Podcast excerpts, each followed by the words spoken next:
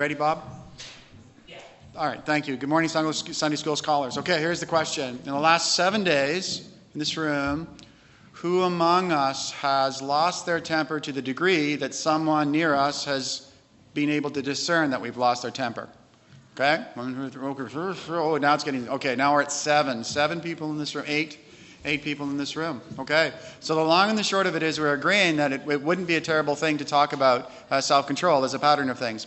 This is what I don't know about adults, uh, young people, and I know there's, there's a, a, healthy batch of young people here. I know this about adults. Ad- adults make things that are simple very complicated. Have you found that in life? Broadly, as a pattern of things? That adults make things that are simple very complicated, right? They make it really confusing. But what I want to emphasize to you here is that the, the work of the truth, the things that we do day to day, are not complicated at all. They're very, very simple. Hard to do, but they're at least simple in terms of knowing what to do.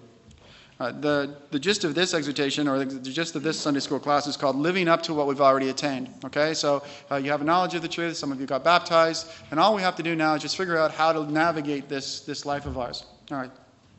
So I want you to imagine, you know, the, the vegetable that we have for um, supper is lettuce. Okay? It's really easy to remember these passages because they're lettuce passages. All of them have lettuce in them. And if you listen, you'll see it. Okay? Um, the, the gist of this presentation is let us live up to what we have already attained. You hear the lettuce? Okay? All right. Now there are 10. 10. And if you get two of them, you'll be great. All right? So we already know the first one's a giveaway. From 1 Thessalonians, Thessalonians 5, verse 8, it says, Let us be self controlled. All right? Here's the apostle reminding us, young people in school and at home, and uh, seniors and adults, that we don't flip our lid, right? We don't blow our top. Uh, we're careful about what we say and that what we do, because I, the alternative is simply to give into the flesh, all right? Let us, passage number one, so 1 Thessalonians is, let us be self controlled. The next thing, and particularly this is great for young people, is let us behave decently. So when we're at school, we're making sure that the things that we say to one another are at least kind, right? By all means, have all the laughs you can, but make sure you're not hurting people's feelings. That is uh, an absence of decency. When someone is getting hurt along the way, someone's getting their feelings hurt, uh, that, is, that is a red flag to you that that ought not to be occurring. Um, occurring. Here's two in a row. Let us be courageous and let us stand strong. It is very difficult in this day and age to be a religious person. It's very difficult to say, I believe in God. There is all kinds of uh, pressure out there not to uh, acknowledge that. And I'm not as- asking or suggesting young people run around and, and say they, that, uh, uh, that they pump their fist in the air and say they believe in God. What I'm saying is it's difficult to stand by the standards of what Jesus asked us to do. So when you do see your friends at school being torn down, you aren't participating. All right? That's, that's crucial that Jesus' words come through in here and they, they ask us to be courageous, to be able to say, stop doing that. You don't need to say that. You can actually say nice things. And if you can't say nice things, as your parents have told you, uh, you can say nothing at all. And you can encourage the same thing in others. So there's four so far. Let us be glad and rejoice in his salvation. It's a very simple thing to do. We can take confidence that God will keep his end of the promise. All right? Uh, here's another one that stands uh, everyone in good stead. Let us be silent. Hmm? When in the last seven days would you have been better served having remained silent? It is a great, great message for this day and age that you can be careful with your words, and if you don't know what to say, you can choose the option of silence. We're told uh, in Ecclesiastes do not be quick with your mouth we're also told a fool is uh, consumed by his own lips. And James, uh, anyone who considers himself religious but not, does not keep a tight rein on his tongue deceives himself. We're told to be silent, and if anything, to be very careful what we say. So we're in about six. There are six lettuce passages that we know already, and uh, here is here is the clincher for the let us be silent one. The reason we have to be careful with what we say is because we know that's the number one predictor as to whether or not we'll be hurting people's feelings. All right? So, young people, if you're getting your feelings hurt or if you're hurting others' feelings, it's likely you're using words. And this is what we know about words people will forget what you do, people will forget what you say, but people will not forget how you made them feel.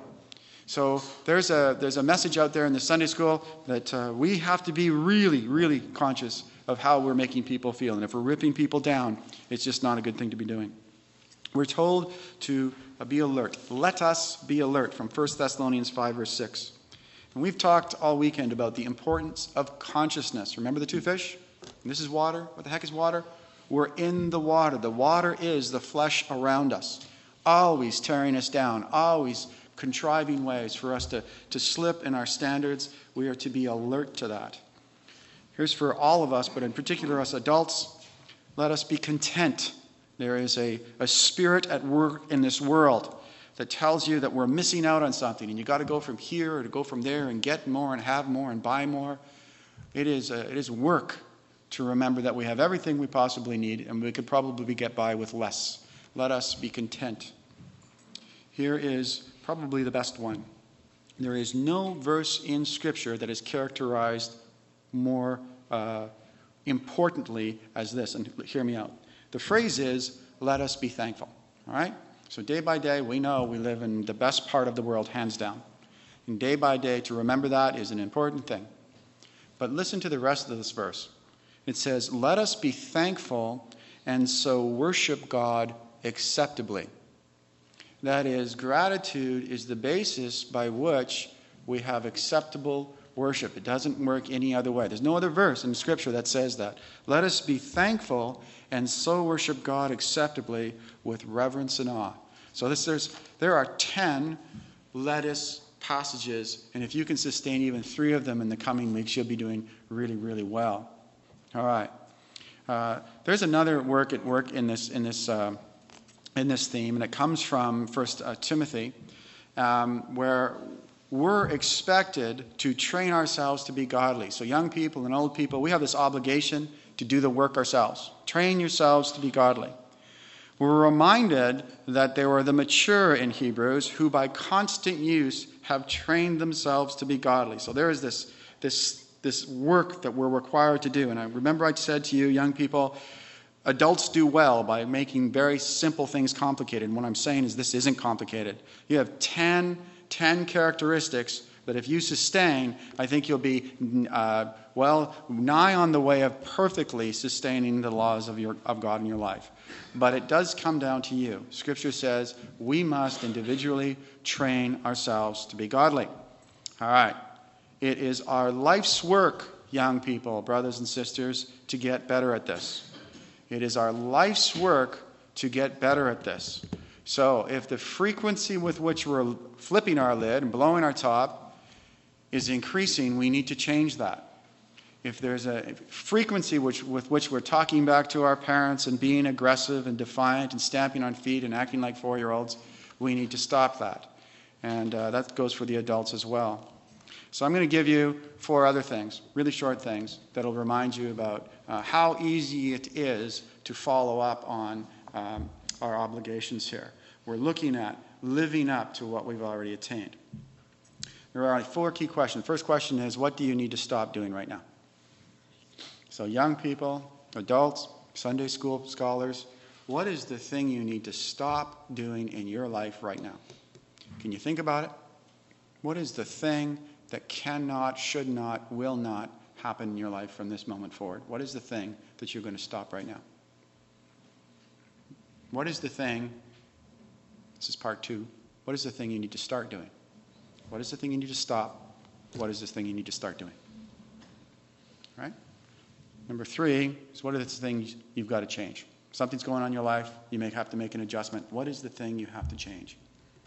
And, because I know there's no one in this room that do, is, is doing everything wrong, figure out the things that you're doing right.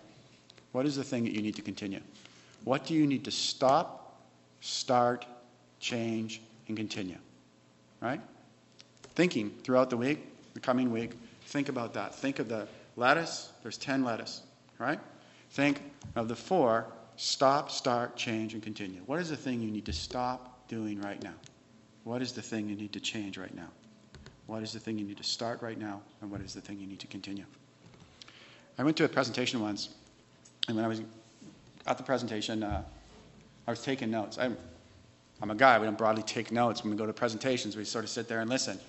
But in this one, it was so resounding, su- such a biblical uh, echo of presentation that I, I took notes through that throughout.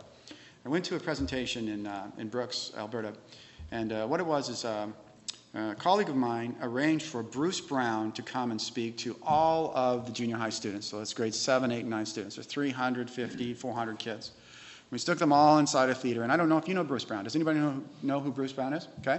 All right. So if you know Bruce Brown, Bruce Brown is a coach and a talent scout uh, for all kinds of levels of sport, from N- NBA and sort of high level, um, high level uh, sports broadly. And I will tell you this. Remember, we talked about the impact of speakers, or sorry, experts. Okay. We talked about the effective instruction and how the least effective is talking but how it also it is that in, in instruction, we, we can, it's always at odds with itself that if you put an expert in front of people, he can break all the rules, right? And this guy broke all the rules. There's 350 kids in there, and then they're junior high kids, which means they're sort of mentally unstable, right? And so um, they're all there, and he's talking to them, and you could have heard a pen drop. And I'll tell you why. Because he goes and finds world class athletes for teams. So a team will phone them up and they're saying, well, we're thinking of uh, Josh here. Okay? We're thinking of uh, recruiting Josh, and we'd like to see how uh, he's carrying his weight.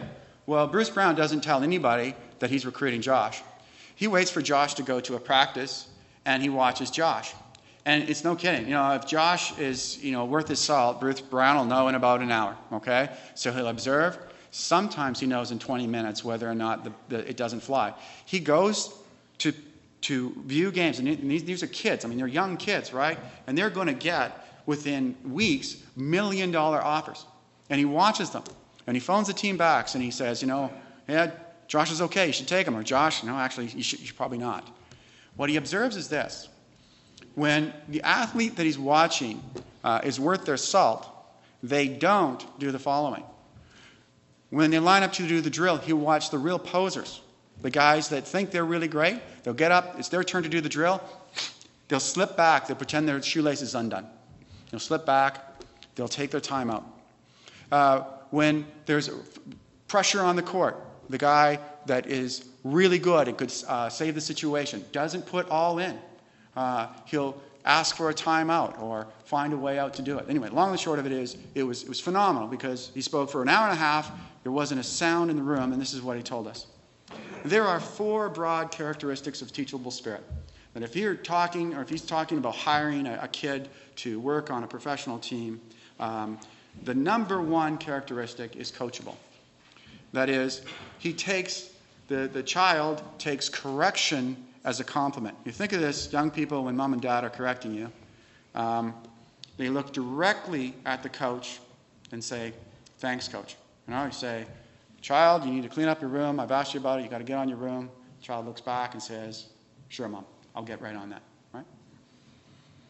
When the, sto- when the coach stops correcting, when the leadership stops correcting, when the teacher stops correcting, it's telling the believer, the athlete, that the athlete can't get any better.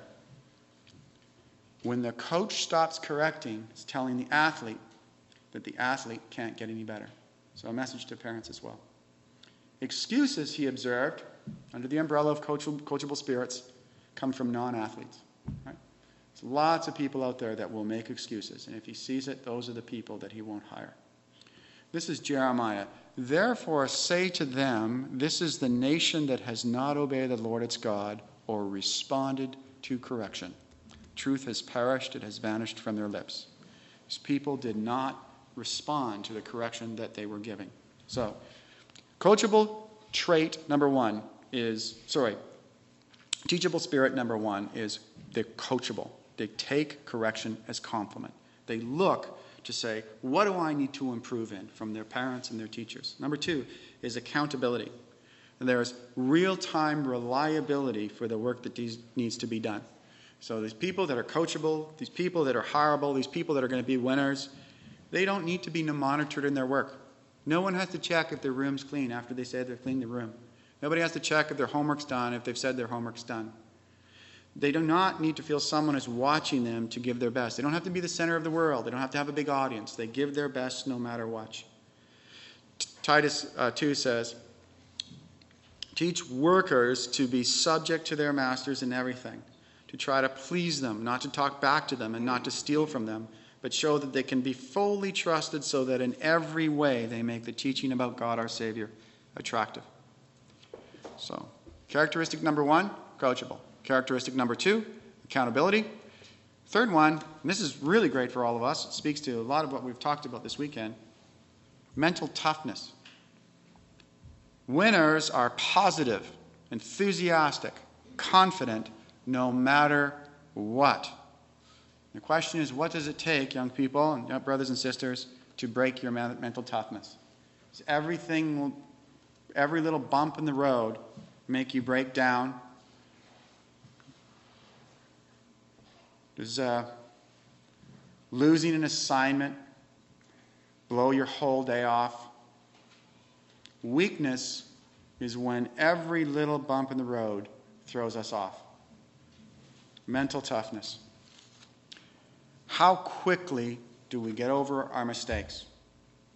Well, you make a boo boo, you have a, a terrible interaction with a teacher, have an interaction with a colleague. Does it throw you off for a, an hour, a day, a week, a month? Mental toughness. 2 Peter 1 verse 5 says, Make every effort to add to your faith goodness, to goodness knowledge, and to knowledge self control, and to self control perseverance, and to perseverance godliness, and to godliness brotherly kindness, and to brotherly kindness love. For if you possess these qualities in increasing measure, they will keep you from being ineffective and unproductive. Five verses later, after that phrase, ineffective and unproductive, this thing, these things that keep you from being ineffective and unproductive, it says, for as long as you practice these things, you will never stumble.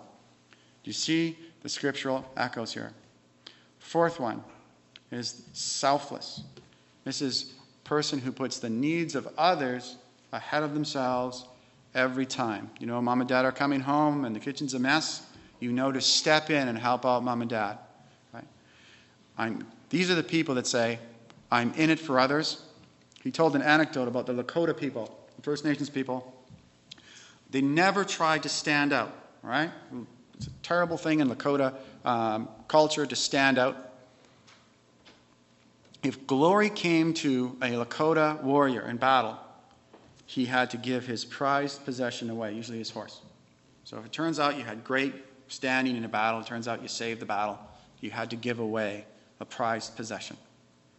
Selflessness means you put the needs of others ahead of yourselves every time. Tough work, young people, brothers and sisters.